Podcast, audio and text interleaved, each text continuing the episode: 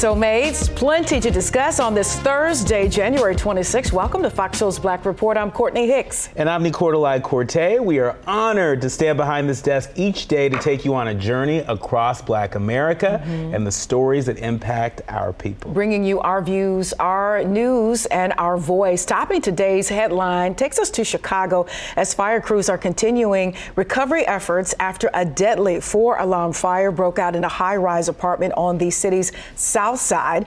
The fire spread to six floors of that building, sending flames shooting out of windows, as you can see here. Officials say the fire started on the 15th floor and impacted units all the way up to the 24th floor. One resident was found dead, and about a half dozen people were injured, including a firefighter. In Florida, two men have been sentenced for their role in a federal hate crime. Roy and Robert Lashley were originally charged with assault and battery after an attack in the parking lot of a family dollar store. Federal grand jury later added the hate crime charges. According to court records, the victim was walking out of the store when he heard someone yelling racial slurs. Prosecutors say the Lashleys then ran toward him, struck him in the face, knocked him to the ground, then beat him with an axe handle. Both men will spend over three years in jail.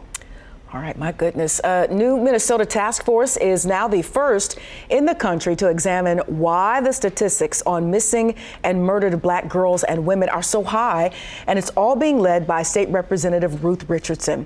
In the U.S., it's estimated there are more than 60,000 black women and girls who are considered missing. Now, according to Minnesota Public Safety, while 13% of Minnesotans are African American, about 30% of murder victims are African African American women. Representative Richardson has introduced a bill that would create an office solely focused on missing and murdered black women and girls. The task force is expected to wrap up its work by the end of the year. The past year has been pure agony for the family of Zion Foster. It was this time last year where authorities were searching for the missing 17 year old. Now, the person who was spending time behind bars in connection to her disappearance is once again a free man. And now Zion's mother wants answers as to why. Fox 2 Detroit's Brandon Hudson has the story. This is absurd, it's unfair, and it's not just. Sierra Milton is reeling over the release of Jalen Brazier who's likely the last person to see her daughter alive. Brazier was released from prison Tuesday, nine months after he was sentenced for lying to investigators about Zion Foster's disappearance. Why is this man free? what? I can admit to this and still be let free.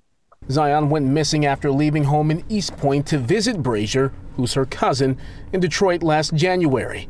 As friends, family, and police searched for her, Brazier told East Point investigators he did not know where she was or what happened to her. He later admitted to putting her body in a dumpster and claimed she stopped breathing while they were smoking marijuana. I was on panic mode ever since that happened. Her mom at one point talked to me, and I couldn't bring myself. Like, your daughter just died. What do I do? Brazier was sentenced to 23 months to four years in prison for lying to police, but ended up spending nine months behind bars. His early release, the result of a 90 day special alternative incarceration program, which Macomb County Judge Edward Servitto approved. That boggles my mind for the judge to give an, a more aggressive term because of hearing the case and finding out what Jalen said he did, it could be signed off and I not be notified. A group of Detroit police officers dedicated their entire summer to searching for Zion's body in a Macomb County landfill, but never found her. Chief White says DPD's investigation is not over. That case is, is still wide open.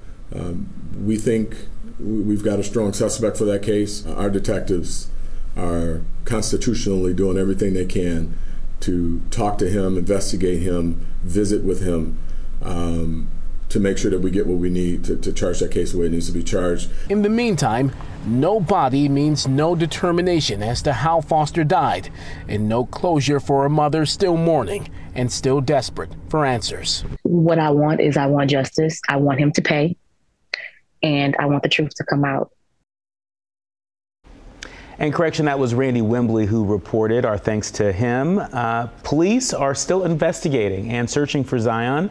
We'll continue to follow this story and bring you updates right here on Fox Soul. Uh, what just a, a terrible story. Mm-hmm. And on one hand, you know, there's been a lot of folks have been organizing for criminal justice reform uh, and for judges to have more discretion when mm-hmm. it comes to sentencing. Um, but you know, this may look like a case gone wrong, where uh, sentencing for such uh, an egregious crime mm-hmm. Uh, and an egregious crime without notifying you know the families of, of the folks impacted. Uh, you know, this is an example of you know what some call reforms gone too far. Mm-hmm.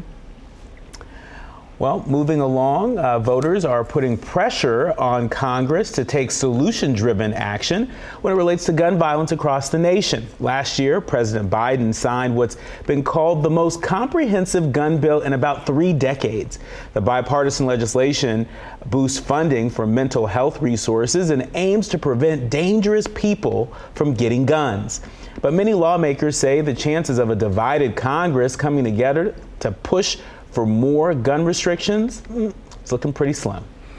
And there's a new lawsuit against the city of Joliet, which sits right outside of Chicago, and its former police chief. This all comes after 36 year old Anthony Sanat, who is black, applied to that police department, but his application was allegedly rejected due to a domestic battery arrest. He alleges the Joliet police chief said he didn't want to hire another black male, in addition to the city's hiring other non black officers who had histories of domestic violence uh, incidents as well. Now, according to his federal lawsuit, the city of Joliet had at least 10 job openings on its police force in 2019, and Anthony Sanat later discovered he ranked number five out of the 227 eligible candidates. A YMCA in Southern California was the scene of a protest over a transgender woman's use of a woman's locker room. A 17 year old girl says she was traumatized by the presence of the transgender woman in the locker room. That led to protests by people who say the transgender woman should not be allowed in the woman's locker room, while others showed their support for the LGBTQ community. The YMCA released a statement saying it is committed to inclusion and also apologized to the 17 year old girl for not providing enough support to her. The YMCA also said it will be reviewing its locker room floor plans to ensure everyone has access to additional privacy if needed. And well, it's it's a dicey situation because I I, I understand uh, you know both sides. You know, uh, as transgender, you identify as you know. Uh, uh, the opposite, if you will, gender you were born with, uh, and then you know people being concerned that you know biologically, uh, you know we're talking about restrooms and, and locker rooms and things of that nature. If you still have the biological parts of that gender you were born with, how that can, can be of some concern if it's supposed to be uh, for a locker room uh, for uh, people who share the same body parts. So it's such a dicey, situation, and I try to be very careful and try to be very ex- respectful, especially when there was a lot of debate as to uh, the athletes. Uh, if you if you uh, are transgender and maybe um, you know were born male, is it fair to compete, you know, in in female athletic meets and games and things of that nature? I don't know. It's a, it's a it's a gray area for me because I understand both sides. Yeah, and this has been a source of, uh, you know, uh, political upheaval. Mm-hmm. Uh, folks sort of making a big uh, to do about uh, uh, trans folks in in bathrooms mm-hmm. that align with the, their gender identity. you know, we've seen a huge effort uh, to address this in places like North Carolina and other places across the country. And you know, there have been very few cases, if any, you know, of you know anything untoward happening uh, at the hands of transgender folks in restrooms. But you know, this is a 17-year-old young girl, mm-hmm. uh, and you know, her experience is is also valid. And so, you know, uh, you know, hat tip to the YMCA, you know, for seeing both sides of this issue and doing uh, what they need to do to, to address it so that everybody feels like they belong. It's definitely that's ultimately where we where we want to land on this, where everybody feels like they belong, and so we'll continue to keep an eye on the story. I was going to say it's definitely an ongoing conversation and debate. Let's move to Florida now, uh, Daytona specifically, where Black residents along Willie Drive still have tarps on roofs, storage units in yards, and debris on the street as people are trying to rebuild following severe weather. But it's a real struggle as entire neighborhood blocks have been displaced, as you can imagine. Fox 35's Dave Puglisi has the story. Talk about it, and I get a little, a little emotional. Anthony Lee showed us these pictures of the inside of his mother's home. The walls were covered in mold and had to be gutted. They've spent every dollar they have in the bank, and he's doing his best to repair everything on his own. But the costs are adding up. Well, I think when you turn it over, you got nothing to worry about. You guys, you know, just, just, just believe that, it, that it'll be all right. So, it's, it's, it's hard though, man. It really is. Lee has lived on the street for 35 years. He has seen new developments nearby being built up on higher ground, putting them at the bottom of what feels like a bowl. I think geographically, the way Daytona Beach is set up, by being in the bowl, you had to raise everything in the bowl to keep the edge from flooding out. Just a few blocks over, an entire neighborhood of over 100 families has been displaced. The Caroline Villages has been boarded up. City Commissioner Paula Reed believes this has forced some children out of school. So children may not be able to attend um, their regular schools or go to school or get to school for that matter because they may be out of the area where the um, the bus may normally come and get them. Uh, their parents may not have transportation the, the case is just is is it affects the entire family. Reed is aware of the new construction causing issues in some of the lower lying areas. She is hoping the Corps of Engineers can take a look at how to protect areas like Willie Drive. Is it devastating? Yes. Is it a shame? Yes. However, you are still here, and those things again can be replaced. And because of that, you know, let's continue to, to strive to to get back to where we were. And to help families rebuild, the city of Daytona has set aside $2.5 million in funding. Homeowners can apply to receive up to $9,000 in support. A school cafeteria worker at Jewel M. Sumner High School in Louisiana is behind bars after she was caught selling more than lunch mm. to students. Tangipahoa Parish Sheriff's Office, 45 year old Timitrika Cohens was arrested after being accused of selling edibles containing marijuana. Someone reported her actions through a tip line. The Tangipahoa Parish School Superintendent said this week that this, the safety of students is the utmost importance to their school system. Cones was reportedly hired by a staffing agency to fill in when regular employees in the cafeteria were absent. Oh wow! So now, now we mm. now we got to be on the lookout for the lunch lady because she may be uh, offering people a little more than lunch. So, are we assuming she knew that they were laced with, you know, cannabis, or are we assuming she knew? I'm I, am assuming, assuming, she knew she if she was if she was selling it, right? It's one thing yeah. if you know she was you know giving out treats and mm-hmm. wasn't aware of it, but you know clearly she was selling it and you know probably making a little extra cash on the side. Yeah. Um, but I say that because this goes back to the argument that, you know, some of that stuff is too kiddie like you know, and, and when you talk about gummies and uh, things of that nature, uh, the reason she may have been able to succeed as long as she did before that tip line came in is because, you know, you just think of it as candy. You don't think of it as anything else. So um, I'm assuming she knew as well. i'm just being a little facetious, mm-hmm. but I can see how that could kind of go unnoticed, as it probably did for a moment, um, because those cannabis uh, items uh, are in such a, a, variety to whereas, you know, they remind me of, of candy that, you know, little kids would eat. I mean, who, who hasn't had a gummy worm, you know, or a gummy bear or all the other Rice Krispie treats, all the other ways that cannabis can show up. So I just feel like moving forward, and as this thing becomes more of a thing, there just needs to be, uh, you know, just a, a way to distinguish what is what. Yeah, and, and, I'd venture to say that the cafeteria lady probably knew that she shouldn't be selling, oh, yeah. Uh, you know, yeah. cannabis laced. Uh, treats to mm-hmm. the kids, mm-hmm. right? And so we need the lunch ladies out there to, to do better. Uh, and and, uh, and and keep our, our keep our kids safe. I mean, I mean, you never know. A lot of kids have have allergies mm-hmm. and um, you know uh, you never know how their bodies may react to it and mm-hmm. so you know luckily you know none of the kids you know were harmed or mm-hmm. experienced any adverse reaction according to our reporting you know but that could have happened it right could have. Um, and you know uh, it's important that uh, that uh, our cafeteria ladies stick to uh, their job. I'm assuming this is a very, you know, rare, rare case. I hope so. I would hope so I too. Hope so. It's just the candy. It looks like candy. It's the candy thing that gets it for me. All right, still ahead, a historic year for Obamacare, the milestone they achieved this week. Plus, experts issuing new warnings regarding some of our favorite snacks. Speaking of snacks, what they say could be impacted by junk food. More when we come back. You're watching Fox Soul's Black Report.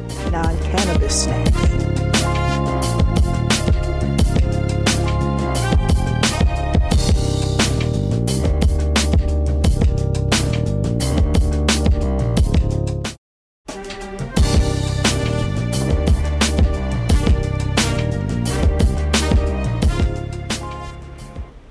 A black FedEx driver is suing his employer, the city of Brookhaven, the Brookhaven police chief, and a white father son duo for $5 million in damages after he was chased and shot at while he was delivering packages. Yeah, the lawsuit claims FedEx subjected 25 year old D'Monterrio Gibson to desperate treatment uh, because of his race by attempting to coerce him into delaying filing any charges with the Brookhaven police by attempting to force Gibson to work the same route where the traumatic incident took place and by demanding more than once that Gibson return to work following the incident. FedEx has denied these claims. Uh, back on November 15th of 2022, the father-son duo were indicted for attempted murder, conspiracy to commit first-degree murder, and for shooting into a motor vehicle. They both pleaded not guilty. According to U.S. Treasury Department researchers, quotes, white taxpayers reap more than 90% of the tax breaks for capital gains, charity deductions, and small business exemptions. The fact that black taxpayers are less likely to own their own homes comes at a cost. White families benefited from mortgage interest deductions most overall, but wealthy black families actually met or surpassed other upper middle class taxpayers of all races. Black families also disproportionately benefit, as do Hispanic families, from the Earned Income Tax Credit. Now, the IRS doesn't collect racial data when people file their tax returns, so the Treasury used secondary information like zip codes to estimate the likely race of a filer. And the recent layoffs sweeping across the tech industry is gutting diversity and inclusion departments and is now threatening the pledge made by many of these companies to boost underrepresented groups in leadership. Now, according to reports, listings for DEI roles were down 19% last year, a bigger decline than legal or general human resource jobs. Off, uh, only software engineering and data science jobs saw larger declines at 24% and 27 7% respectfully. According to sources, professionals who lost their jobs in recent weeks at Amazon, Meta, Twitter, uh, and others say they expect their responsibilities will go to former colleagues who remain or to employee resource groups, which often don't get compensated for that work.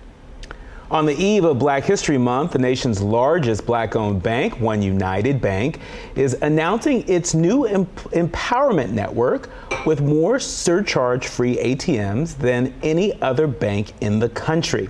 The Empowerment Network also includes One United Card Command to empower customers with more control over One United Bank Visa debit card.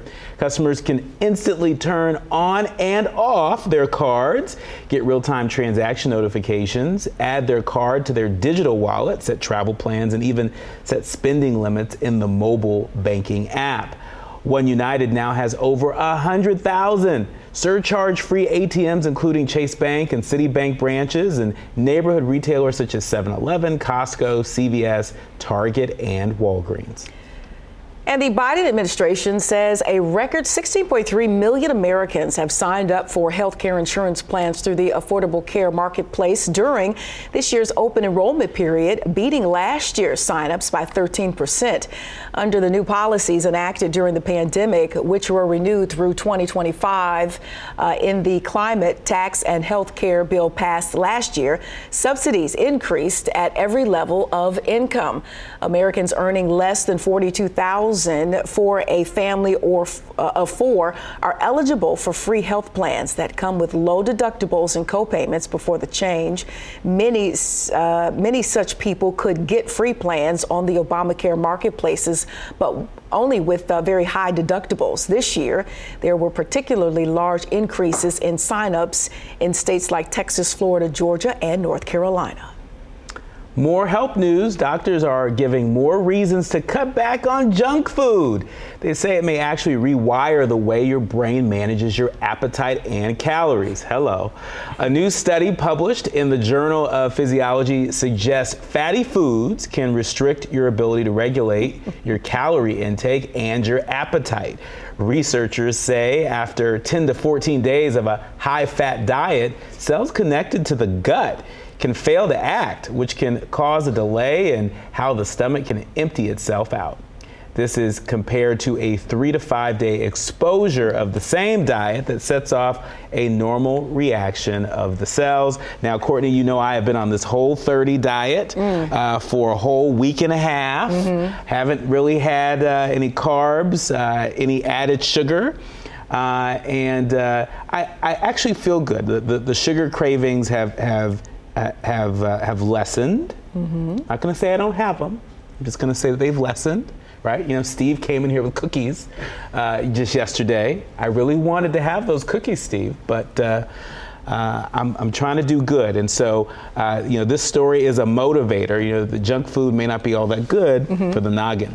Well, I mean, you know, when you get back to, to eating, you might look like those folks on, on the B-roll that had me chuckling uh, while you were doing your reading. Look, I think everything in, in modification. I know, um, you know, as I've gotten a little older, you know, 50 plus, some some you know junk food items don't agree with me as they used to. I can't do the hot and spicy stuff too much uh-huh. anymore.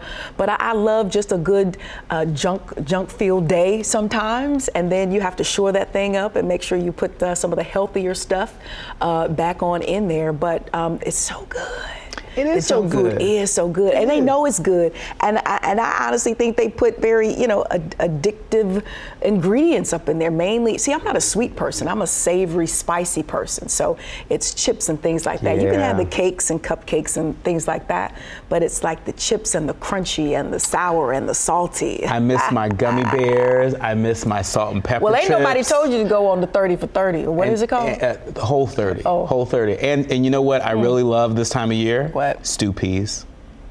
Okay. Jamaican stew peas. Mm-hmm. Uh, yeah. This is the weather for it. Mm-hmm. You know, we got a whole lot of snow yesterday. Okay. A nice well. big old bowl of stew peas would have did me right. You see, you see, I'm over here yeah, just. Well. I hope it works. Holding on you. to these thoughts because I, I, ain't holding on to a bowl. In the meantime, we had nice vegetable soup you know, okay. Coming up, a school is Last demanding really money good. for improvements to their campus. Chicken chili, so good. Uh, we'll tell you which university is saying enough is enough when it comes to keeping their school clean. We'll have that and more coming up. Fox Soul's Black Report. Chili with the cornbread. How's the chicken?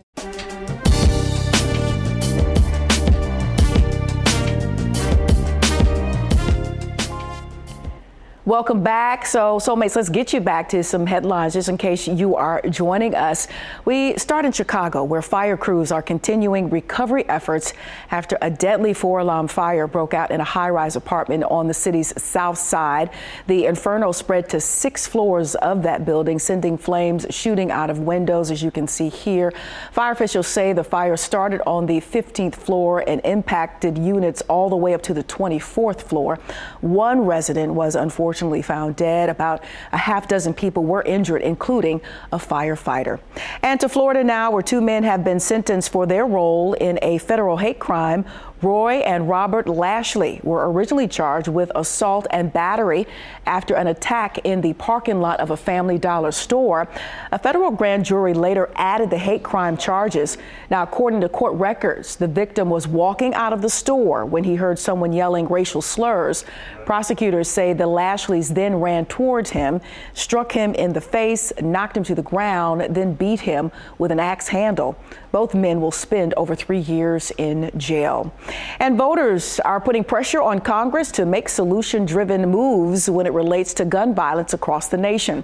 Last year, President Biden signed what's been called as the most comprehensive gun bill in about three decades.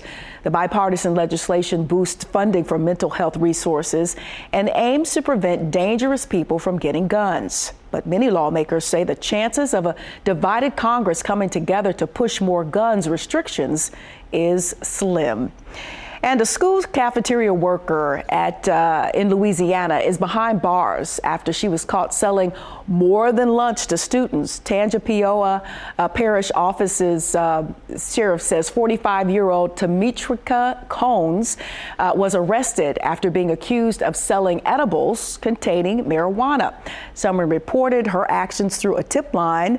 The uh, school parish superintendent said this week that the safety of students is the utmost importance to their school system. The quarter live back to you.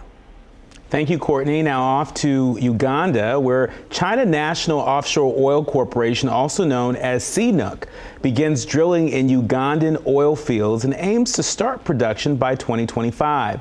Uganda's Ministry of Energy and Mineral Development spokesman Solomon Muyita describes the start of drilling at the King Fisher oil field in the Kikuube district as a significant stride towards commercial oil production. Construction of the 897 mile East Africa crude oil pipeline, planned by Total Energies and CNOOC, also set to begin this year, connecting Uganda to the Indian port of Tanga in Tanzania. The pipeline is expected to be completed by 2025. The project faced criticism from environmental groups over concerns of its effects on local communities and the environment. And Gwen Carr, the mother of Eric Garner, was recently honored for turning her pain into advocacy as she received the Super Happy Healthy Kids Award. It was given to her for continuing the fight against oppression as a mother whose son was a victim of police brutality. Gardner was killed in Staten Island after being arrested for selling single cigarettes. Since her son's death, Carr has started the Eric Foundation, standing for eliminating racism and inequality Equality Collective, honoring her son's legacy. Upon accepting her award, she stated, quote, I want to stop the violence, no matter what type of violence it is. It could be police violence, it could be street violence, it could be domestic violence. We have to come together because violence doesn't have a color. That's the end of that quote. The wait is over. Nikole Hannah-Jones and the New York Times 1619 Project docu-series was released today on Hulu.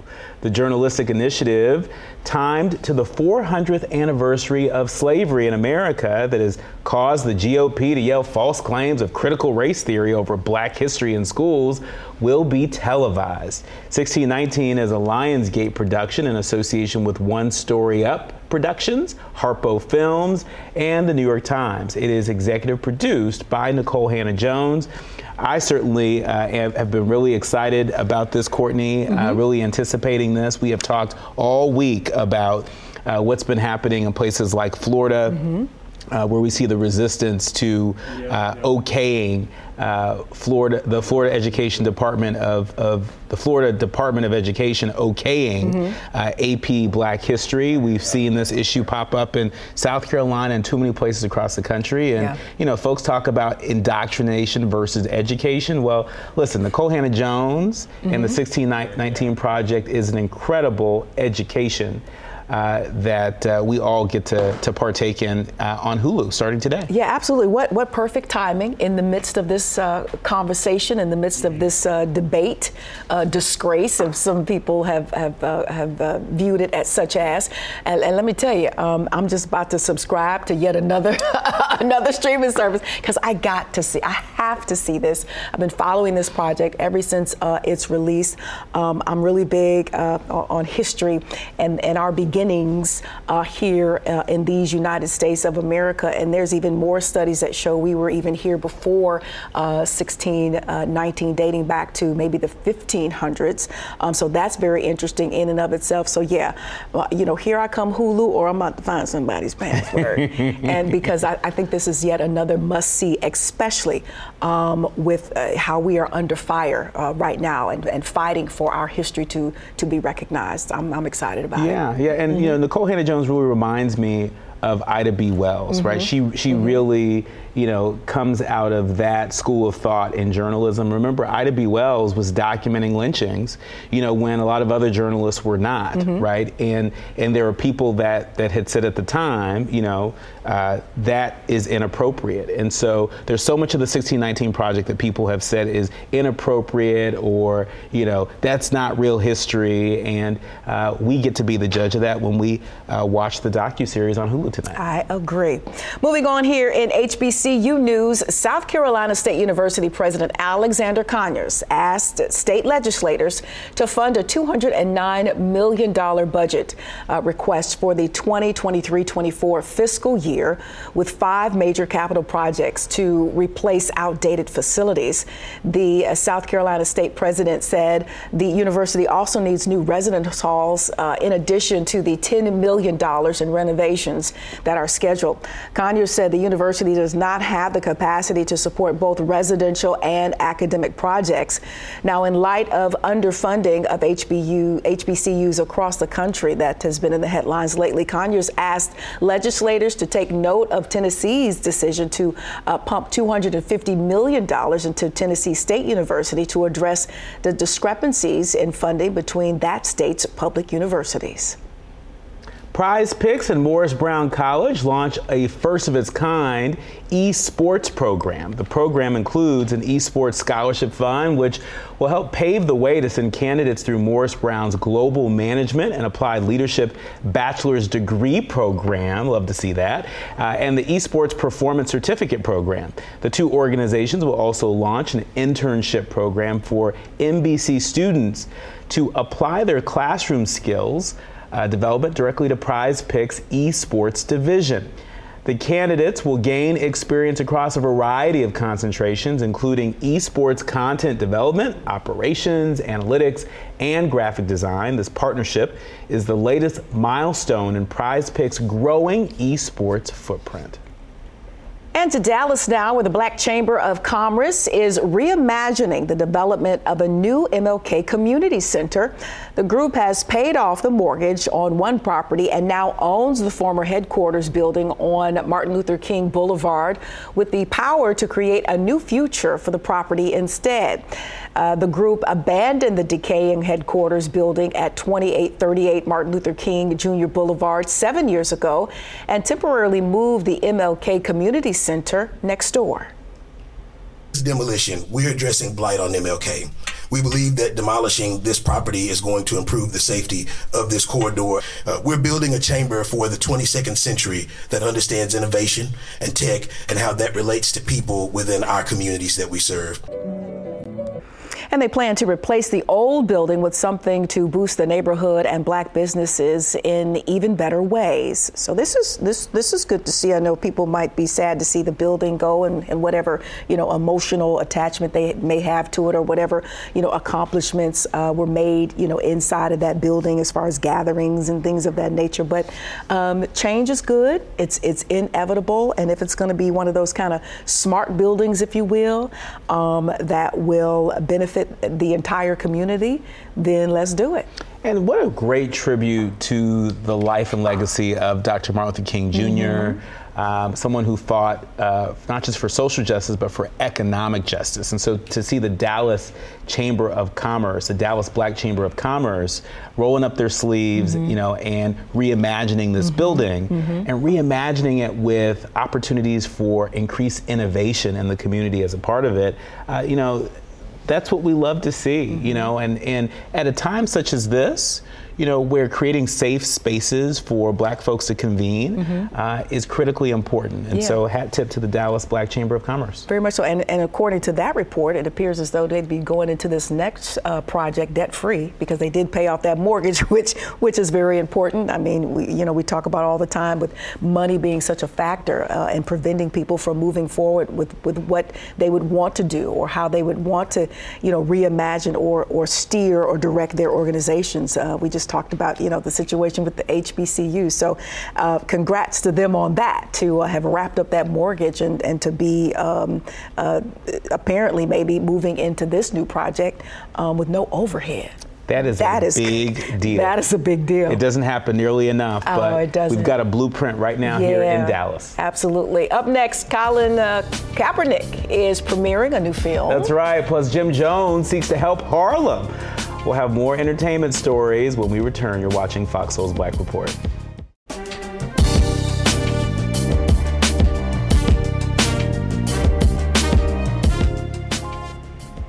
All right, soulmates. Colin Kaepernick's new three-part docu-series Killing County premieres on Hulu on February 3rd. The series tells the story of corruption and a cover up in a California police department after the shooting of Jorge Ramirez Jr. Ramirez was shot and killed by Bakersfield police back in 2013 while working as an informant, but no officers were charged. The series is executive produced by Kaepernick and is narrated by actor Andre Holland and explores the fight for justice by Ramirez's family family and other families in that area. WNBA star Brittney Griner is set to return to the league after being detained in Russia for over 10 months, but her security risk may affect league policies. Griner is unable to fly on commercial flights, a league wide requirement, and may require special accommodations. Seattle Storm star Breanna Stewart has offered to contribute her resources to help subsidize charter travel for the entire league. Griner was arrested in Russia in February 2022 for possession of uh, hash oil and pleaded guilty, facing nine years in prison before her release. If she wants to return to the league and she needs, you know, some special, special stuff, make sure that girl gets it. Like, come on, if she was a, a male uh, NBA star, yeah. I'm sure they there would be no doubt or no question in accommodating, you know, whatever that athlete would need to get from, you know, point A to point B and to remain competitive. Um, it, it, appears as though she's been obviously deemed to come on back and she wants to get back on the court.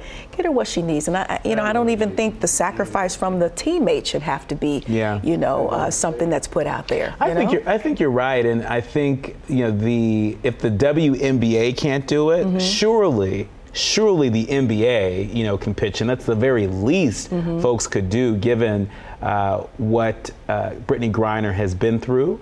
Um, you know, just saw uh, Steph Curry invoke uh, uh, Brittney Griner mm-hmm. Uh, at the White House when they, you know, were recognized for being the champions that they are, the Golden State Warriors. Mm-hmm, and mm-hmm. it's easy to, to celebrate Brittney Griner and to wish her well and to publicly recognize her. The hard part is making sure she feels supported as That's she right. transitions That's right. Uh, uh, back to being at home and back to being in the league. And so I hope that uh, if the WNBA can't do it, I hope the NBA steps up and supports our sister yeah. Brittney Griner, who's Brittney Griner, who's been through a lot. And here, here to uh, Kaepernick, right? Uh, you know, we're going on what I, I want at least five, six, seven Yeah. years since you know his knee, uh, and and and that whole situation, and yet he has still, you know, continued to carry this mantle with putting these stories out here that support. Um, you know what I do believe will be his legacy. Um, I mean, you know, a great uh, football player, quarterback. His skills have been needed, yet uh, he's still been looked over and, and really shunned, if you will, blackballed, if you will. Yet he just continues to move forward with the message um, about uh, injustice and, and getting justice. Uh, you know, and and I'm just applauding him in this moment. And he again, it's this Hulu thing. I, Yeah. I got to figure out how I'm going to Yeah. watch that one too. That that that appears to be a must a must see as well. Yeah, his legacy his legacy looms large, and Mm-hmm. so on on Super Bowl Sunday when we watch Sheryl Lee Ralph sing the Black National Anthem, Mm. uh, how can we not think of the sacrifice of not just Colin Kaepernick, but Mm-hmm. so many folks inside and outside the NFL that have been, you know, prodding them uh, to do better by uh, our athletes and our coaches. Well said. Speaking of uh, legacy, the legacy of Kobe Bryant continues to thrive in the footwear world. Nike announces the return of Kobe Bryant's popular shoe, the Nike Kobe 8 Protro. Uh, set to hit the market in a fresh triple white colorway this fall. Now, the late basketball star's widow, Vanessa Bryant, there it is, has re signed with Nike to continue her husband's signature sneaker line. In addition to the Kobe 8, the Nike Kobe 4 Protro will also be released in new colorways, including white, black metallic, gold, and bright emerald. It's all going to happen this spring. Now, Bryant's first sportswear company, Adidas, will also release a new purple colorway for the classic Crazy One shoe. All right, soulmates, former NBA champion Matt Barnes was involved in an altercation at Levi Stadium on Sunday during the Cowboys versus 49ers game. Now, a video shows Barnes spitting mm. on his fiance's ex husband, David Patterson Jr. During a heated altercation, Barnes claims that Patterson Jr. was the aggressor and had threatened and shoved him. Barnes filed an application for a temporary civil restraining order alleging that Patterson Jr. had been terrorizing him for months and even threatened to shoot him with a gun. The police were called to the scene to investigate an allegation of battery, and the investigation remains ongoing. Barnes requested for the court to restrict Patterson Jr. from coming within 100 yards of him. And, you know, I, whenever you see any, any adult behaving badly, especially folks that have a tendency to be role models for the youngsters, uh, you know, you've got to stop and say, wait a minute, what's going on? Uh, I think we can do better.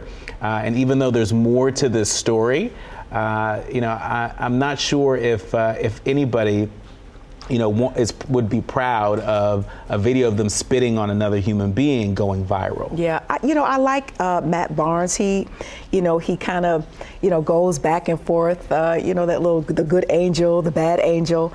Um, you know, he has said some things that have really uh, registered with me. Whether it's, uh, you know, something controversial as far as as a player, um, he's obvi- he's been a, a very strong um, supporter of uh, legalizing uh, cannabis and, and that argument. And he's ma- made some great arguments. He's been a part of a lot of podcasts and and roundtables. So you know, he he he's got some good sense. You know, in my opinion. And uh, you know, maybe this was just a moment where you know he didn't just didn't use good judgment. And, and I like how you say we don't have uh, the full story, but that act in and of itself is is inexcusable and unacceptable. And I hope that uh, uh, you know he can make good on that situation because with all of them, there's children involved, and and you also you also want to be a, a good example for your children. Uh, so yeah, I hope they can rectify that situation. Hope so. Yeah, rapper Jim Jones announced on Instagram that he is planning to improve conditions in his hometown of Harlem, New York, uh, with uh, Mayor Eric Adams. The two met for the first time uh, January 21st at a live performance by Drake, where Jones invited the mayor to discuss Harlem's issues. Jones stated that this is his first time meeting a New York City mayor and expressed pride in having a black mayor in a position of power to help turn the city around. Jones emphasized that while he is one person, it will take a collective effort to improve Harlem. Victor George Spirits, also known as VSG, announced a partnership with the five time Grammy Award winner and actor CeeLo Green. The partnership includes VGS's national, nationally distributed vodka and bourbon, both produced at Palm Beach Distillery. CeeLo and VGS's owners first met in 2020 at a Super Bowl party in Miami.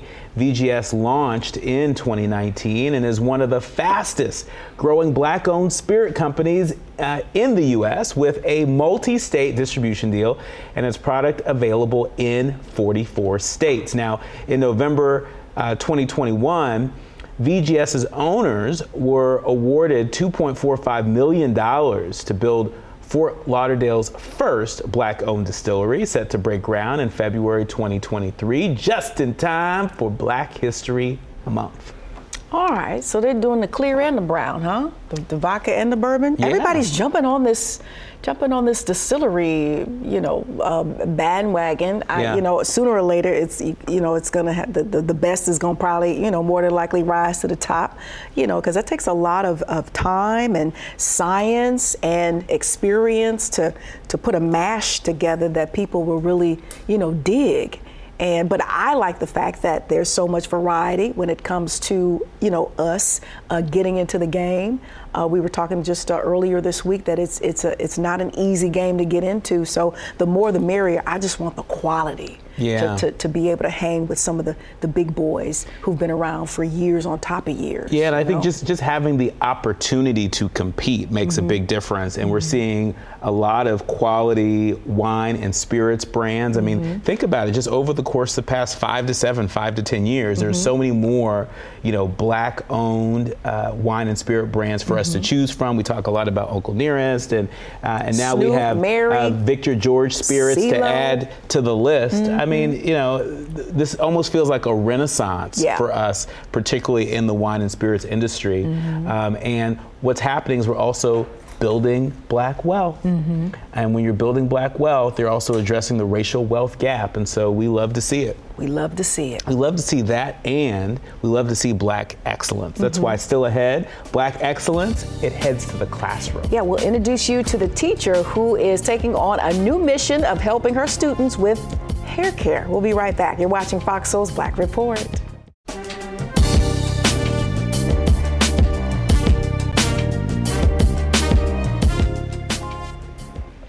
A former teacher in Boston created a platform to help the black and brown community with their hair journey. Uh, Jerdrima Flint is alleviating the stress and hassle people may go through when it comes to their hair care journey with her platform, Growing Hands, that allows individuals to create personalized hair boards, genius, uh, search for hair resources, uh, directly connect with hairstylists, and provides hair tips. That's right. Flint says the goal of Growing Hands is to streamline the hair care process and make it simpler for those with black hair. Future plans include possibly offering a subscription service filled with exclusive content to generate revenue. What's a hair board?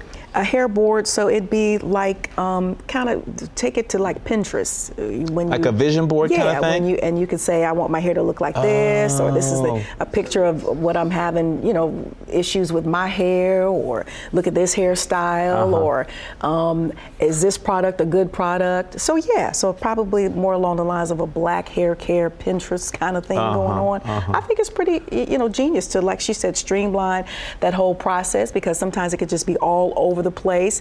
I know for me, every two to three years, I was moving to another city, Mm-hmm. and um, you know, during the pandemic, when when we were black women, we were left up to our own devices to figure our hair out. It just was not good, and and even when you move to another city, it's it's it can be you know uh, challenging to find somebody who you who you click with, you know, and Mm-hmm. and is on the same level professionally as you. So I think this is a splendid idea. It does sound like a splendid idea, and I wonder if there's if there's an idea to have a beard board.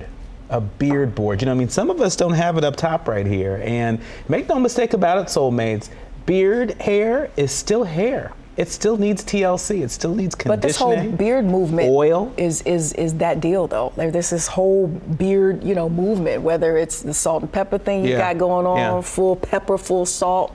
It's a it's a beards are a thing. You're making me hungry.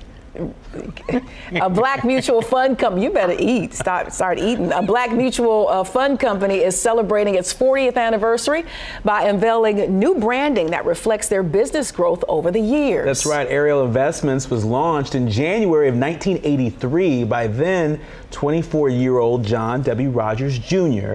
to pursue his passion of picking high-quality stocks, a hobby he began at the age of 12. Well, Mellody Hobson, the current CEO and president, says the new look and feel represents the next step in Ariel's transformation. But that evolution is not new, as each decade they've expanded their reach and service to clients. Very nice. Now, today, Ariel Investments is a Chicago based global diversified asset management firm with 123 employees and offices across New York, San Francisco, and Sydney in Australia. Wow. I mean, that's an amazing story. There. It's an amazing story, mm-hmm. and you know, John Rogers, you know, uh, tips them out because you know there's lots of respect uh, in the financial service industry and mm-hmm. beyond mm-hmm. Uh, for what he has been able to accomplish. Mm-hmm. Uh, you know he really represents trailblazers in an industry where for so long black folks have, have been shut out. I That's mean, right. still, when you look at uh, who are the major leaders in the financial services sector,